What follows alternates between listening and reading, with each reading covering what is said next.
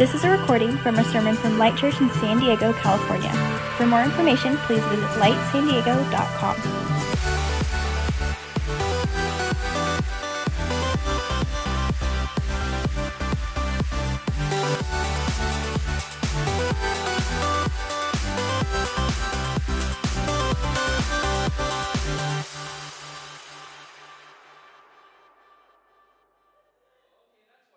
Hey, good morning, or good evening, Light Church. I'm here now. So I would say you have an amazing pastor. Benji is just such a great guy. And I want to let you know also that what you have going here is really special. The average size of a church in America is 80. And this is a church that's a year old, already has 3 gatherings. Look at this place. God is up to something.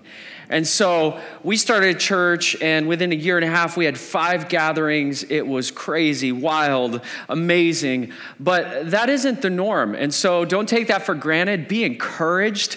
And be invested in what God is doing here, because it is really, really unique. Well, I am actually originally from Eugene, Oregon, and I was there for 10 years. I planted a church called Ecclesia. It was incredible. We were able to reach a ton of college students and young people in a college town where the University of Oregon is. And my wife has gone through some really, really challenging medical issues, very severe. And so we actually had to move down here some months back, where she has some of her doctors and experts and the things that she's going through. So I actually reside here now, which is amazing and beautiful, but I have to apologize to you. I moved here, and then all of a sudden it started raining every single week. So please forgive me. I think that I cursed this area. I love the sun and the ocean. I lived in Hawaii before. I got to direct a Bible college there. And I was so excited to be here in the sun. And all of a sudden, it felt like Oregon every single day. So I think that's all of my fault. If you have a Bible, why don't you turn with me to Genesis chapter 3. Genesis chapter 3.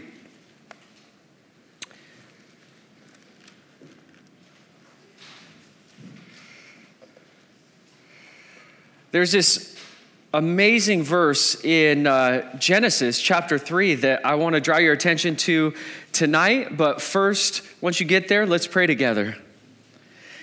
Jesus, thank you so much for this night. What a special church. What a special place, God. It is quite remarkable what you're doing here.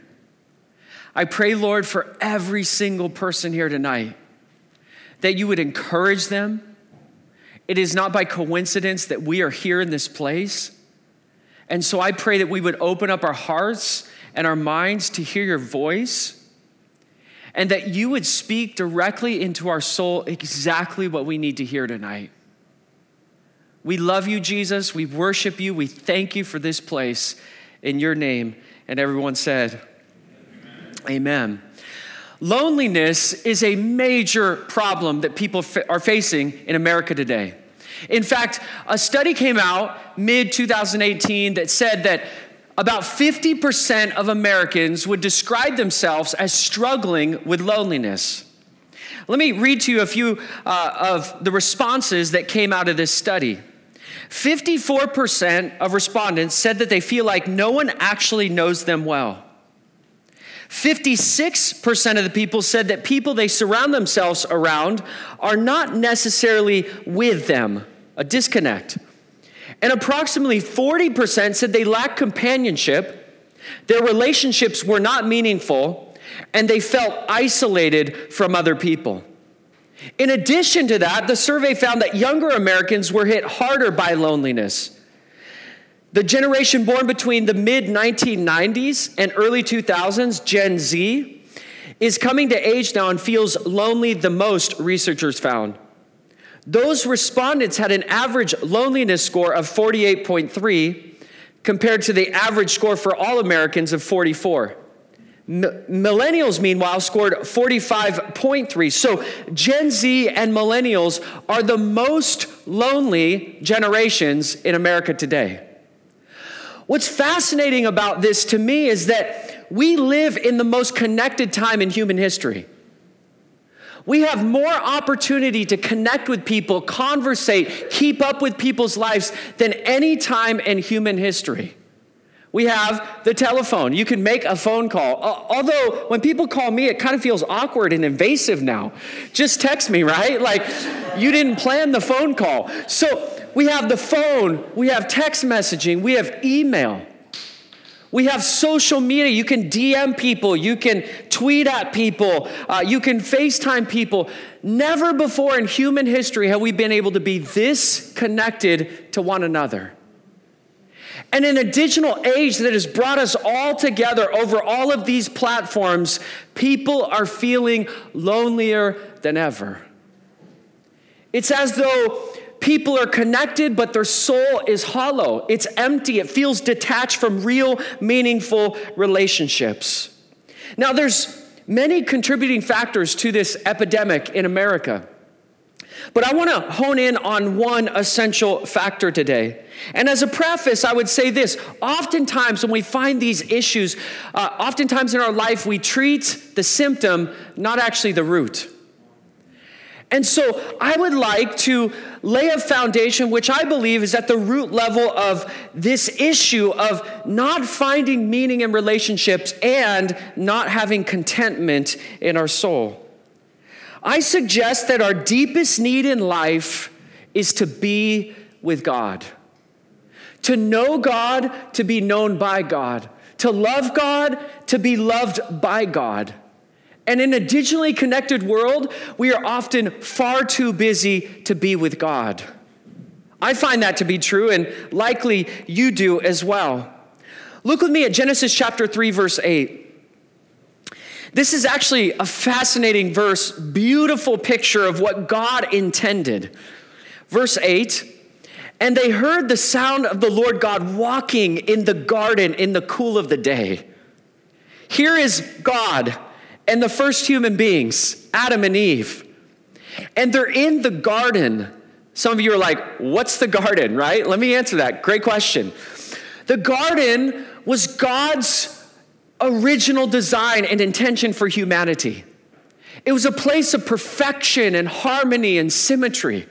Everything was just as God intended it to be. And here we see a picture of God's intention in the garden. Here God comes down, and the first humans heard the sound of the Lord God walking in the garden. Now, the term sound there in the original language of the Old Testament Hebrew is a term kol, and it means voice. They heard the voice of God in the middle of the day, in the cool of the day in the garden. And notice that phrase, the cool of the day. The term cool comes from the Hebrew word ruach, which means spirit or wind. It's the same term used for the Spirit of God in Genesis chapter 1 and then elsewhere in the Old Testament. And so God's presence is meeting with human beings in this place of perfection. And I just imagine as God comes down and he meets with Adam and Eve, they hear his voice. And they're in this place of perfection. This place of ultimate harmony. The sun is always out. It's never raining like Oregon or California.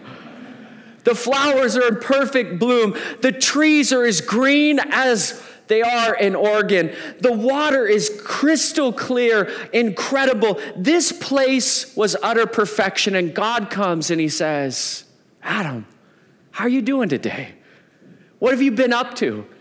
Not that God didn't know, because God knows everything, but God is interacting with human beings. This is a beautiful picture of the intimacy and connection that God had with the first human beings.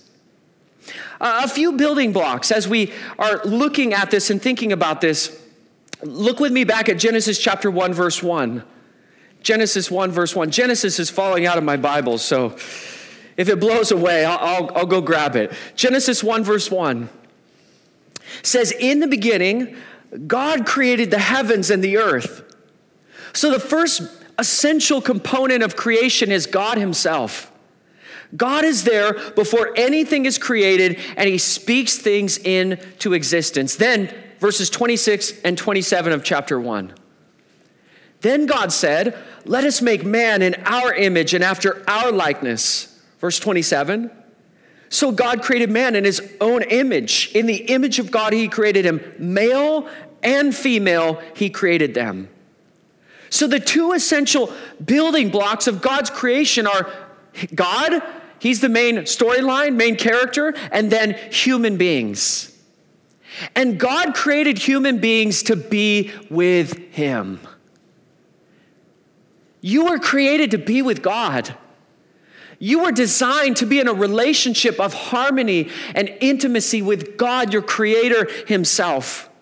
Again, to be known by him, to be loved by him, and to know him and to love him. But notice the second part of chapter 3, verse 8. Here they are, hearing the voice of God in this beautiful place. And then the second part of verse 8 says, and the man and his wife hid themselves from the presence of the Lord God amongst the trees of the garden. You're like, wait a minute. That doesn't sound like perfection. You're right. Adam and Eve, previously in chapter 3, chose to do what God said not to do. They chose to wander away from God's design and this perfect place that he said, everything is yours, but one thing don't do. And guess what they did? They did the one thing God said not to do. And now, for the first time in their existence, they feel guilt and shame.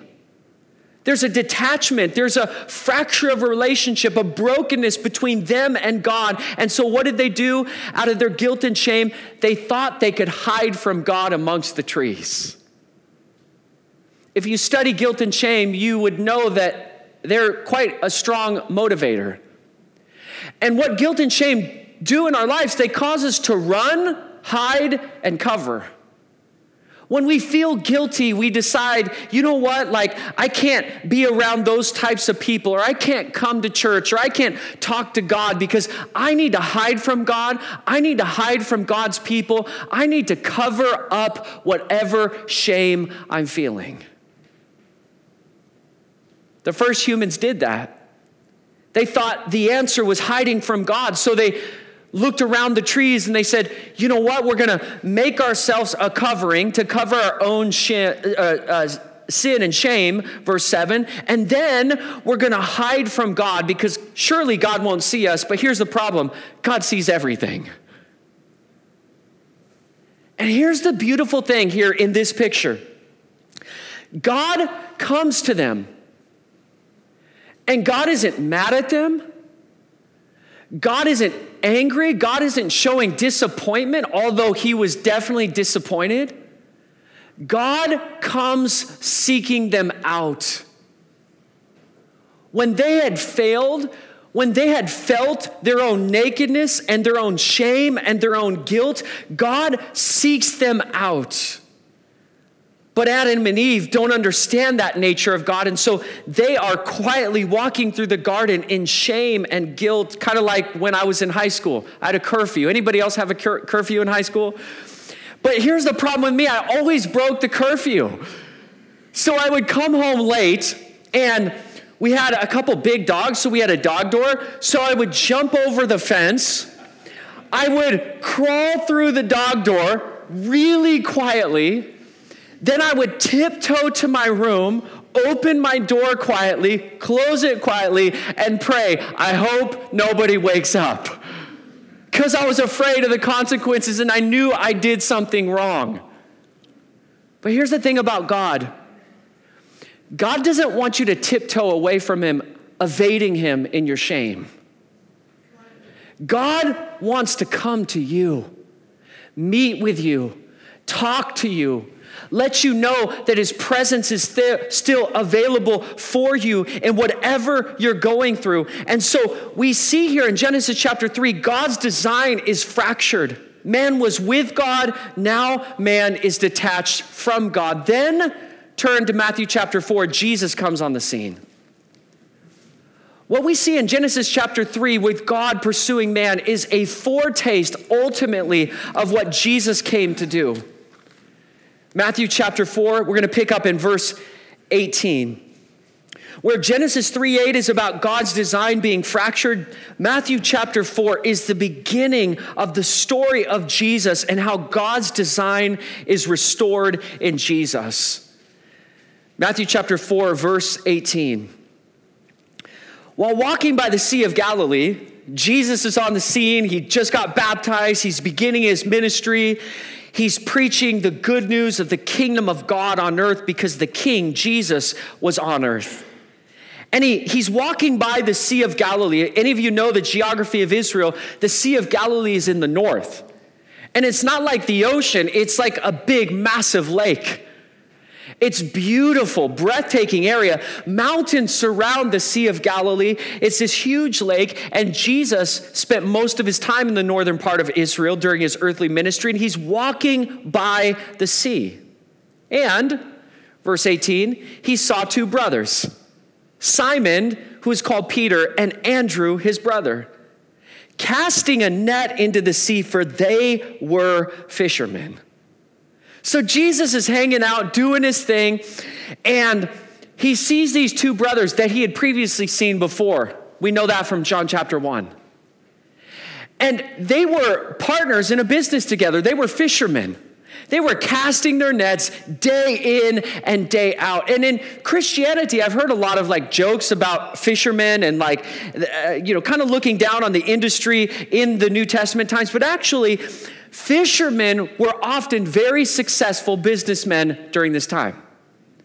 This was a ripe industry for business and success. And so likely they had a great business. They had plenty of money. They were super successful. So this wasn't just something to leave because it was a hard industry. This was a great industry during this time in the Galilean region. So they come. They had everything. They were successful. They were business partners. They had money. But something was missing, something still, meaning in life, something was missing in their souls. Verse 19, and Jesus said to them, "Follow me, and I will make you fishers of men." Jesus flips the script on their life purpose. He says, you know what? You've been fishing for fish, but I want to transform your story and your life, and I want you to fish for human beings. You're making money out of this business in Galilee, but I want you to change the world. Notice their response. Immediately or at once, they left their nets and followed Jesus. Now we see another pair. And going on from there, he saw two brothers, James, the son of Zebedee, and John, his brother, in the boat with Zebedee, their father, mending their nets, and he called them. So in this case, these two individuals, James and John, they were in a family business. It wasn't just brother and brother. It was brother, brother, dad, successful, awesome career in that part of the world. Jesus walks to them and he says, hey guys, you follow me too. I want to be your rabbi. I want to be your teacher. I want to lead you. And notice their response, verse 22. Immediately they left their boat and their father and followed him. Now, think of this. Put it in our own time, our own context. Let's say you are a part of a family business that is super successful. You love what you do. It's your dream job. Jesus walks into your office and he's like, today, leave everything, all your money, all your, comfortableness and everything that is good and successful in your life and follow me. I would have to think about that. This isn't just how easy for them to leave everything. This is a big deal. This is a major decision and commitment that they're making. And Jesus calls them to do it, and they at once or immediately left that scene and context of life and followed Jesus. I suggest to you, something was missing in their soul, and they knew it.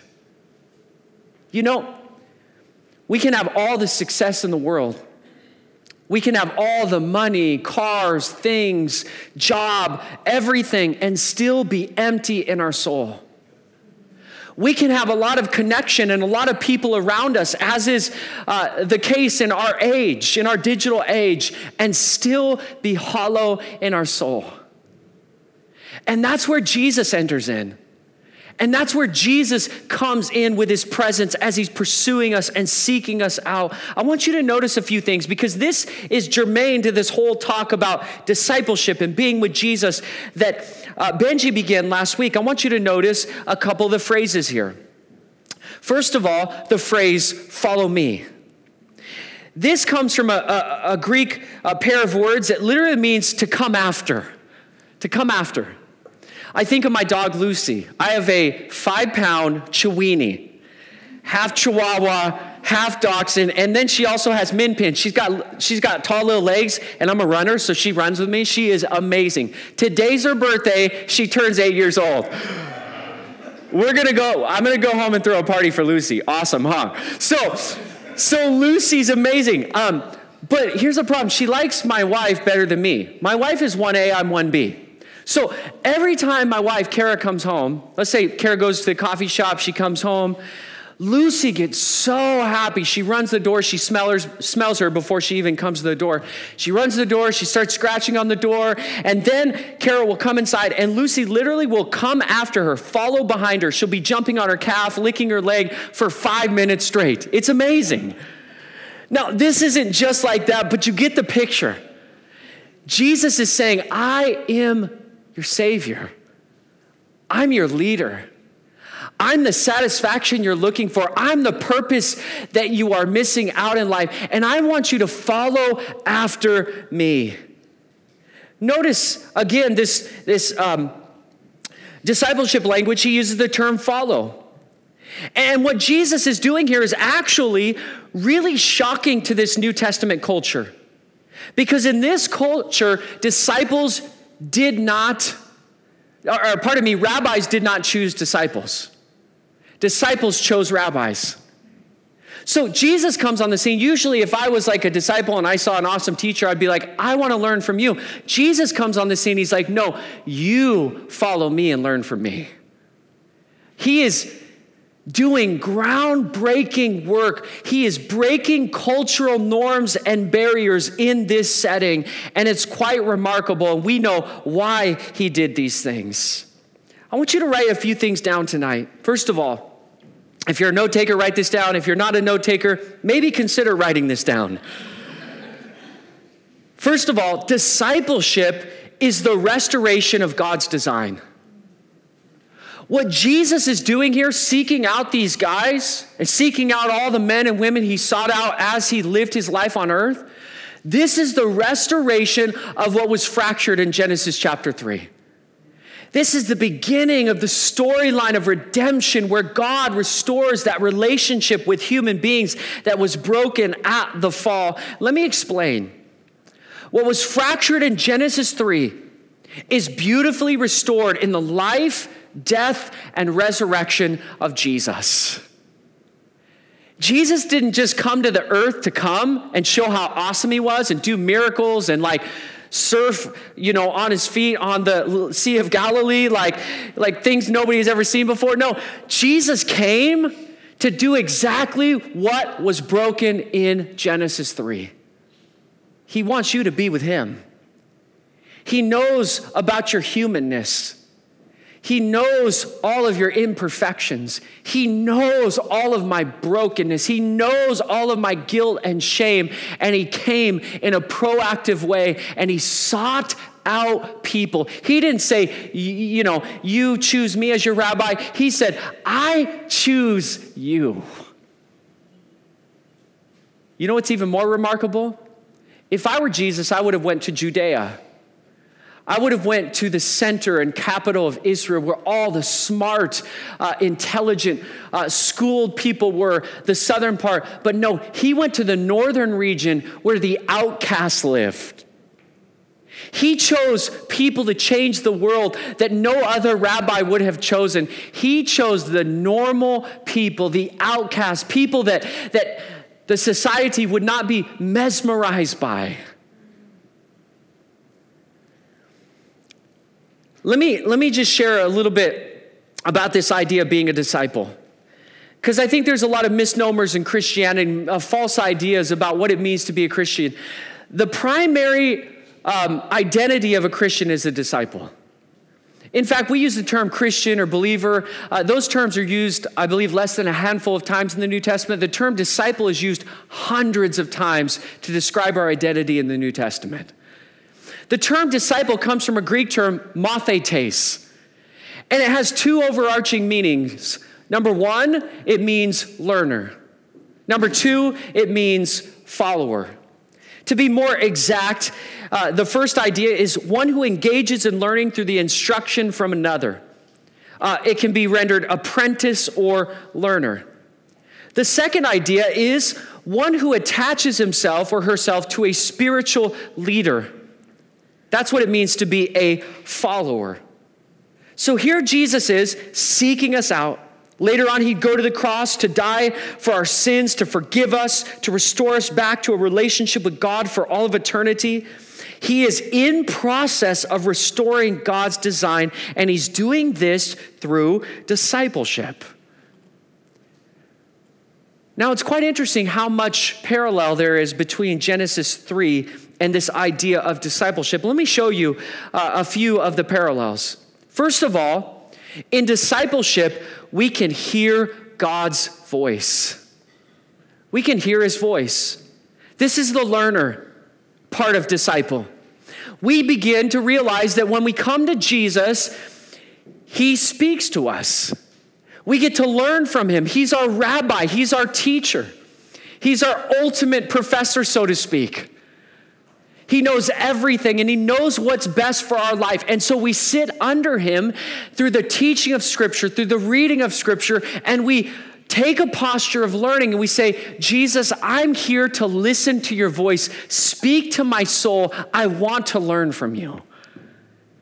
You know, when I first started following Jesus as a high school student, I went to this amazing church called Applegate Christian Fellowship in Southern Oregon. And at that point, it was the largest church in Oregon. They had 8,000 people, but it was out in the middle of nowhere. It was quite remarkable work of God. And they said something almost every week that stuck with me. Read your Bible and pray every single day. That's been the foundation of my spiritual practice for years and years now. And there's something beautiful about that, because when you open up Scripture and you talk to God, he speaks to you. And in my life, I need it every single day. God wants you to hear his voice.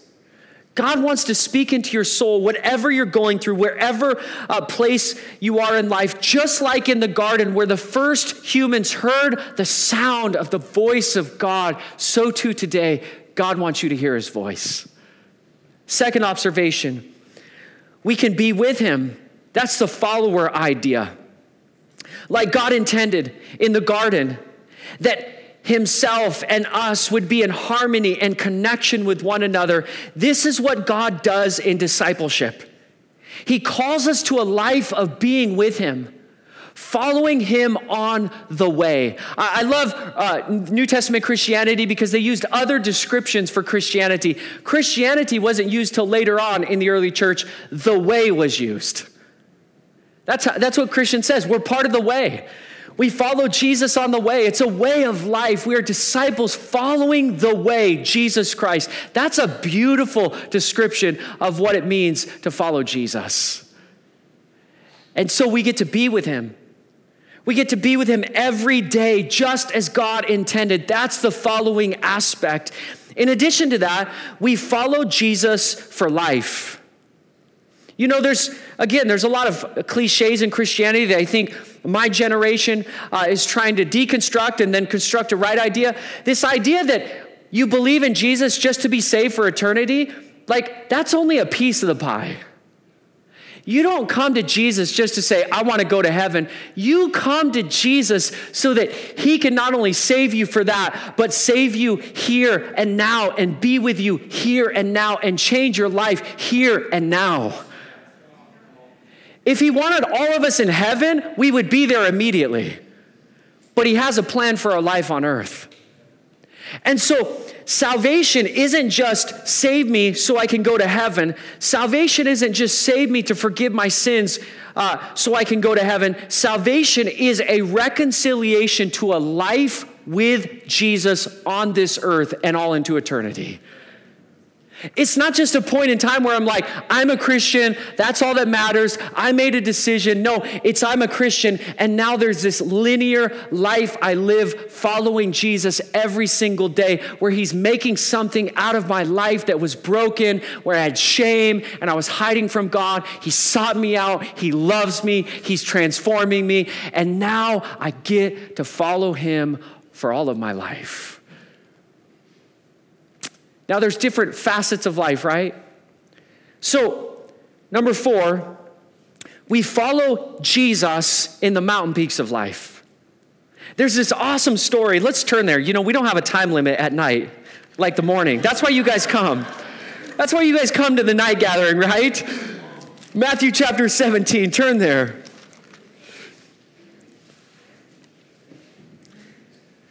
This is such an awesome, this is like the mountain peaks of life here. Jesus had circles of relationships just like we do. His closest circle was Peter, James, and John. And he would take them to do things like, you know, nobody else would get to do. It's like there's this Christian man, and he's a billionaire. And my good friend is friends with him. And one day I get a phone call, hey, you guys want to go to Hawaii on his private jet and all expenses paid for a week? And I'm like, yeah, like this is amazing. Well, this scene is better than that. And we went to Hawaii on this private jet. It was like incredible. All expenses paid. So this is even better than that. Jesus is like, yeah, you're in my inner circle. Come on my private jet up to this mountain and I'm going to show you some really cool things. Verse 1. And after 6 days, Jesus took him, Peter, and James, and John, his brother, and led them up to a high mountain by themselves. And he was transfigured before him, and his face shone like the sun, and his clothes became white as light. And behold, there appeared to them Moses and Elijah talking with him. And Peter said to Jesus, Lord, it is good that we are here. If you wish, I will make 3 tents here, one for you, one for Moses, and one for Elijah. Peter always was speaking out of turn. He was still speaking when, behold, a bright cloud overshadowed them, and a voice from the cloud said, this is my beloved son, with whom I am well pleased. Listen to him. Can you imagine being these 3 guys? They go up to this mountain. This is Jesus' inner circle. And he's like, watch this, guys. And all of a sudden, Jesus is in his glorious state, his heavenly state. And Moses and Elijah come down, 2 of the greatest guys in biblical history. And Peter's like, let's just stay here forever. And then the voice of God comes and says, God the Father speaks and says, this is my son. Listen to him. This was like a triumph. This is like one of those all-time joys in life, that the things you experience and never forget, and you tell the story over and over and over. And in our lives, Jesus is with us on these mountain peaks. Jesus is with us in the triumphs and joys of life. But, write this down. Jesus is also with us in the storms of life. We don't just follow Jesus for life on the mountain peaks. We also follow Jesus in the storms of life when things are hard. In Matthew chapter 8, verses 23 through 27, there's another story on the same lake that we read about. This time, it's not Jesus calling his disciples. This time, they're in a storm. And when he got into the boat, verse 23, his disciples followed him. And behold, there arose a great storm on the sea, so that the boat was being swamped by the waves, but Jesus was taking a nap. Now, if you know anything about the geography of this sea, if wind comes down a certain part of one of the mountains that surrounds the sea, huge waves result, 6 to 7 feet. I mean, that's pretty large, right? Any surfers in here? Yeah. I lived in Hawaii. North Shore Hawaii gets much larger waves than that. But these are pretty big waves. And sometimes people would die because the storm would come in so quickly, violently, and literally envelop the boat. They would drown. It gets really dark and cloudy kind of in this area when there's a storm. And so this is the scene. They are afraid for their lives, and Jesus is hitting the snooze button. He is asleep. He's exhausted. So they say to Jesus, they woke him up saying, verse 25, "Save us, Lord. We are dying." And he said to them, I could just imagine just the calmness of his voice. "Why are you afraid? Oh, you little faith." Then he rose and rebuked the winds and the sea, and there was a great calm. And the men marveled, saying, "What sort of man is this that even the winds and sea obey him?" Can you imagine this? They think they're about to die. Because we have storms in our life. We have tragic events. We have losses. We have medical issues. We get depressed. We have anxiety. We go through all kinds of storms in life. How many of you were taught when you come to Jesus that life's going to be perfect? Everything's going to be flawless. You know, like when you come to Jesus, everything is going to be fully changed and redeemed instantaneously, and nothing will be hard. Like, is that your experience? No. There's all kinds of brokenness, all kinds of challenges, all kinds of despair and times of life where we feel like the waves of pressure and stress and suffering are overtaking us. And in my spirit, I just wonder tonight how many people are feeling like that. I wonder tonight how many people have come here and you're heavy and you're burdened and you feel like you're drowning and the waves are overtaking you and you're in a storm in life and you're depressed and there's all of this consternation in your soul and you don't know what to do and there's a hollowness and emptiness and you've come here tonight. And I believe that Jesus would say to you, "Come to me. Because I am with you during the darkest days of your life.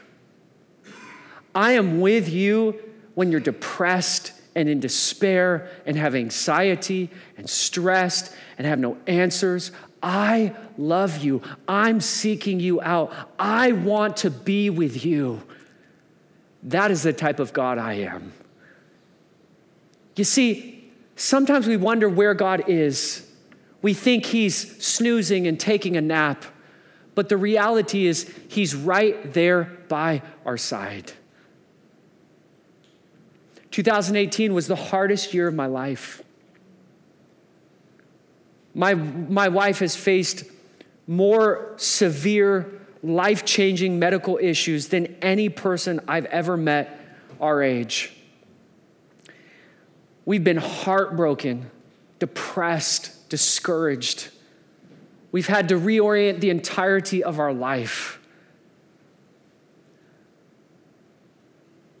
But every day, God has spoken into my heart, given me hope, encouraged me for the future, and continues to give us purpose along the way. You see, because my God isn't just there for me in the triumphs of life. My God and your God, he's there for us in the valleys and the darkest seasons of life. Amen. And he speaks into our soul when we meet him, and he gives us hope. Will you be with him tonight? Will you know that he wants to be with you? He wants to transform your soul. He wants to take the hollowness that you're feeling and fill it up. Not that you don't need relationships, not that you don't need community, but this is at the root level of utmost importance. God is truly the satisfier of our soul. And he wants to be your God and be with you tonight. Jesus, I pray for people in here. Just as you said, Jesus, in Matthew chapter 11, "Come to me, all who are weary and heavy laden, all who are burdened, and I will give you rest for your soul. Take my yoke upon you, For my yoke is easy and my burden is light, and in me you will find rest for your soul. In a world of digital distraction, in a world of ultimate connection, we still are empty apart from you, God.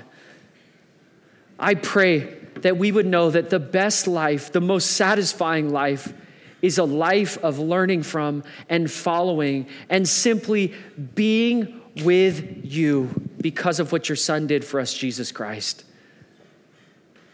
Jesus Christ died for us to forgive all of our guilt and shame, washes it away, gives us a brand new start and a brand new chapter in our story.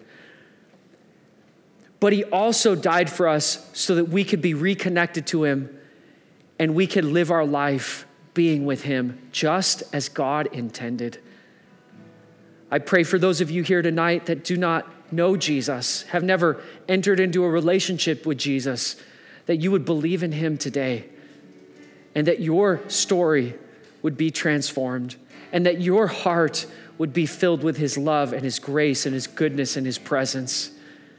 Touch every person in here, Lord. Encourage us, we pray. In Jesus' name, amen.